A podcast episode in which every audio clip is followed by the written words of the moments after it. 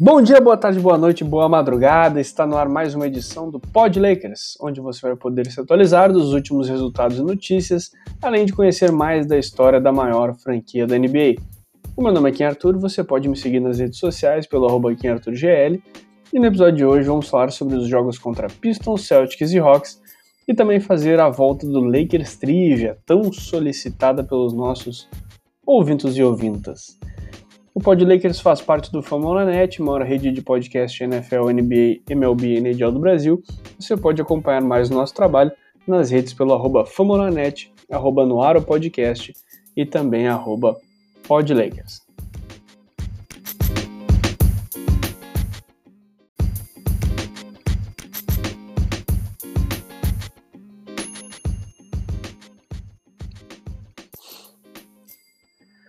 Na quinta-feira teve uma boa dose de irritação temperada com uma breve pitadinha de raiva e os Lakers conseguiram a proeza de perder para o pavorível time do Detroit Pistons. Pavorível que é uma mistura de pavoroso com horrível, para quem não sabe.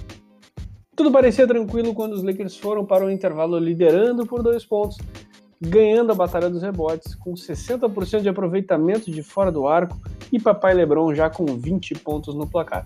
Isso tudo mesmo sem a estrela Anthony Davis, que ficou fora por um desconforto no quadríceps.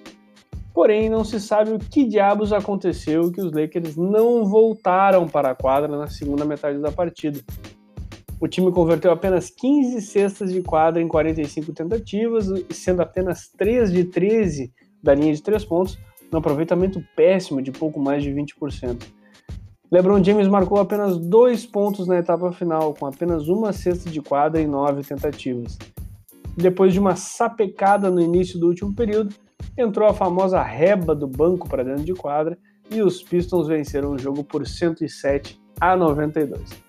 Começando de titular, Kyle Kuzma contribuiu com 22 pontos e 10 rebotes. Foi a segunda derrota seguida dos Lakers, coisa que não é padrão no time atual, e os Lakers não vencem os Pistons de Detroit desde 2014. A derrota derrubou o time da primeira para a 3ª colocação na Conferência Oeste.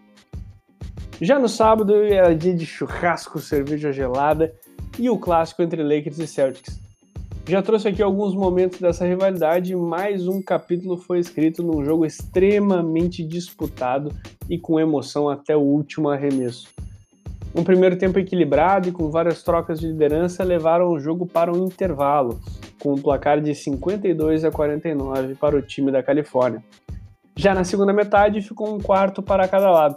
Os Celtics venceram o 3º quarto, mas os Lakers mostraram a sua maturidade e cresceram no último período do jogo, paleteados por LeBron James e um crucial N1 de Dennis Schröder.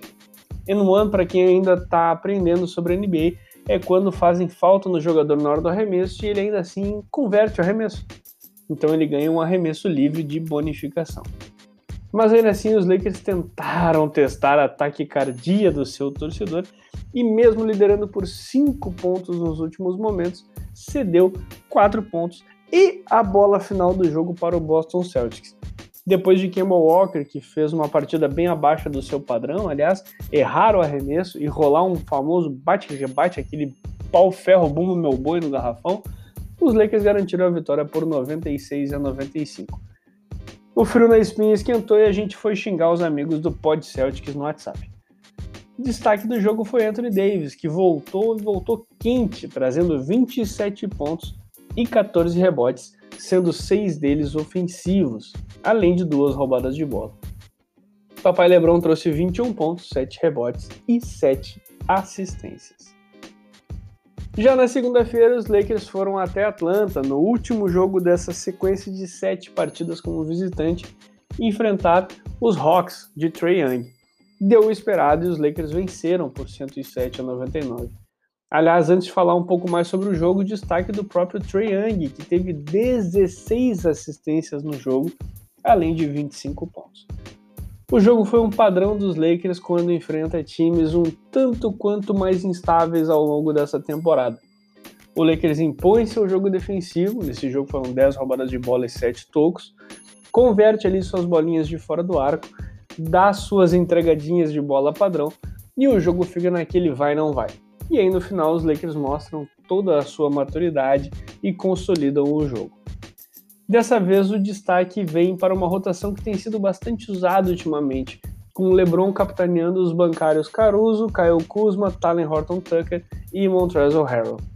Os Lakers vieram com essa formação no início do quarto período e ajudaram o papai LeBron a ter 12 pontos apenas nesse último e derradeiro período da partida. Mas o destaque do jogo ficou para a mão quente de Anthony Davis, que teve 25 pontos e acertou 10 de 14 dos seus arremessos de quadra. Vindo do banco, Montrezl Harrell anotou mais 19 pontos. Um fato curioso que teve nesse jogo foi uma famigerada treta entre LeBron James e uma torcedora do Atlanta Hawks. Apesar do momento de pandemia, algumas franquias estão liberando os torcedores, respeitando as normas de restrição de acordo com a sua região.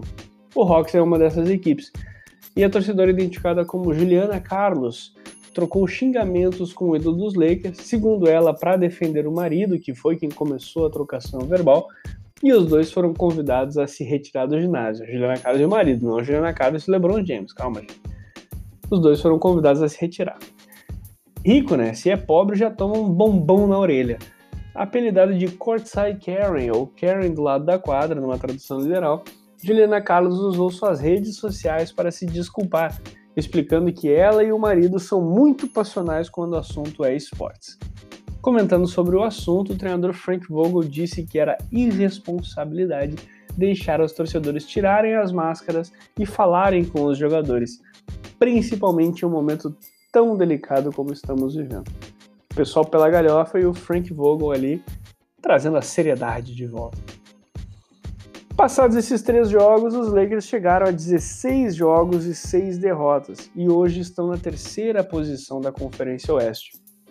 O vice são os Clippers, também conhecidos como 9ª maior torcida de Los Angeles, que estão com o mesmo recorde. E o líder é o surpreendentemente Utah Jazz, que teve uma rica sequência de vitórias seguidas e tem os mesmos 16 triunfos, porém com um jogo a menos, logo uma derrota a menos. Depois de 22 jogos, o destaque estatístico fica com a defesa dos Lakers. O time da Califórnia é o que menos cede pontos aos adversários, com uma média de 104 pontos sofridos por jogo, além de ser o time que menos leva cestas de 3 por partida. O time é o que menos leva os adversários também para a linha de lance livre, mas aí o pessoal vai começar a dizer que a arbitragem está do nosso lado. Até a próxima edição, prevista para segunda-feira, dia 8, os Lakers vão ter 2 partidas. E vão ser 2 partidas nostálgicas para o passado recente.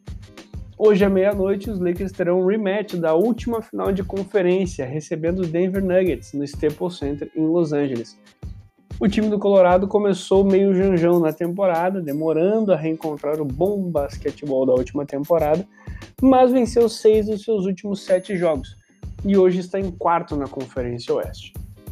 O pivô Nikola Jokic segue sendo o destaque do time e faz hoje uma temporada excelente, inclusive correndo por fora para o título de MVP. O sérvio tem 26,8 pontos por jogo e 11,8 rebotes de média, e suas 8,6 assistências por partida fazem ele triscar com um triplo-duplo de média por partida.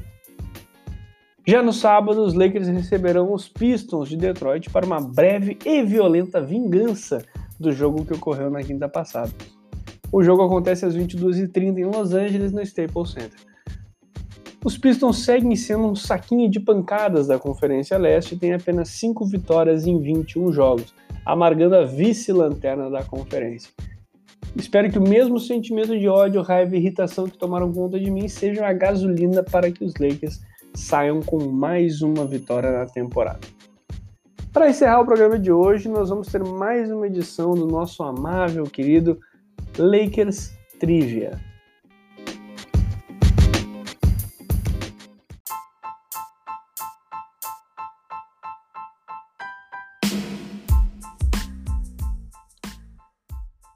O Lakers Trivia de hoje vai exaltar um dos maiores jogadores da história dos Lakers, um cara que é identificado com o time até hoje.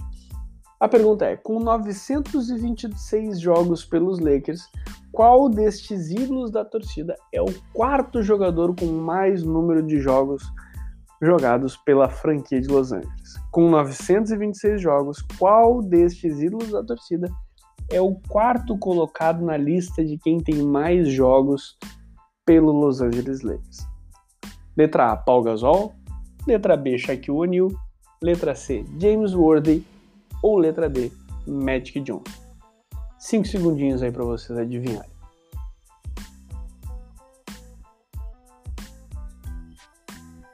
E a resposta correta é a letra C, James Worthy. Isso mesmo, James Worthy, também conhecido como Big Game James, dono da aposentada camiseta número 42 lá dos Lakers.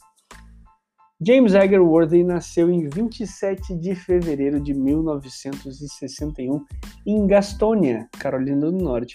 Ganhou reconhecimento nacional por ser destaque do North Carolina Tar Heels, tradicional faculdade americana, time de basquete tradicionalismo, onde foi campeão nacional da NCAA, do Campeonato Universitário, em 1982, dividindo o time com apenas um carinha chamado Michael Jordan. Após o título, ele era cotado como a primeira escolha do draft de 1982. Aí que entra uma coisinha chamada destino. Mesmo sendo os atuais campeões, um dos times na disputa pela primeira escolha eram os nossos queridos Lakers. Isso aconteceu porque em 1979, os Lakers enviaram Don Ford, um califano cabeludaço estilo surfista de Santa Bárbara, para os Cavaliers em troca de algumas escolhas do draft, incluindo a primeira escolha da franquia de Ohio no draft de 1982. Os Cavaliers tiveram a pior campanha da temporada 81-82. Naquela época, a pior e a segunda pior campanha da NBA disputavam na moeda, isso mesmo, no simplão cara ou coroa, para ver quem teria a primeira escolha do próximo draft. E os Lakers ganharam esse cara ou coroa do San Diego Clippers, antes de virar Los Angeles Clippers, e usaram a primeira escolha no ala pontuador James Worthy. E o resto é história. Desde lá é sofrido demais cedo Clippers, impressionante. Em 12 temporadas pelos Lakers, James Worthy venceu 3 títulos da NBA, inclusive sendo MVP das finais no ano de 1988, isso num time com Magic Johnson e Kareem Abdul-Jabbar. O último título daquele Showtime Lakers, inclusive. Ele também foi 7 vezes selecionado para o Jogo das Estrelas. James Worthy fez seu nome como um pontuador extremamente afiado da meia distância, com médias de 17,1 pontos por jogo e 52% de conversão. Nos playoffs, esses números só subiam e ele tinha 21 pontos de média por partida. Constantes dores e lesões, principalmente com um problema crônico no joelho direito, encurtaram a carreira de Worthy, com muitos problemas físicos na pré-temporada de 94-95 e com o Lakers totalmente cambaleante, sem Magic Johnson, que havia recém se aposentado, e sem um futuro a curto prazo, foram os pontos que determinaram a repentina aposentadoria de James Worthy, com apenas 32 pontos. Se ele esperasse mais 2 aninhos, ia jogar com o Shaquille e com o Kobe. Além de jogar toda a carreira pelos Lakers, a relação com o maior da NBA continua, com Worthy fazendo parte do time da Time Warner Cable, emissora responsável pelo pré, durante e pós-jogo das partidas dos Lakers. Votado um dos 50 maiores jogadores da história da NBA, o Worthy foi indicado ao Hall da Fama do basquete em 2003. E hoje ele tem a sua camiseta 42 imortalizada na franquia roxo e dourado. O PodLakers fica por aqui e nos vemos na próxima segunda-feira.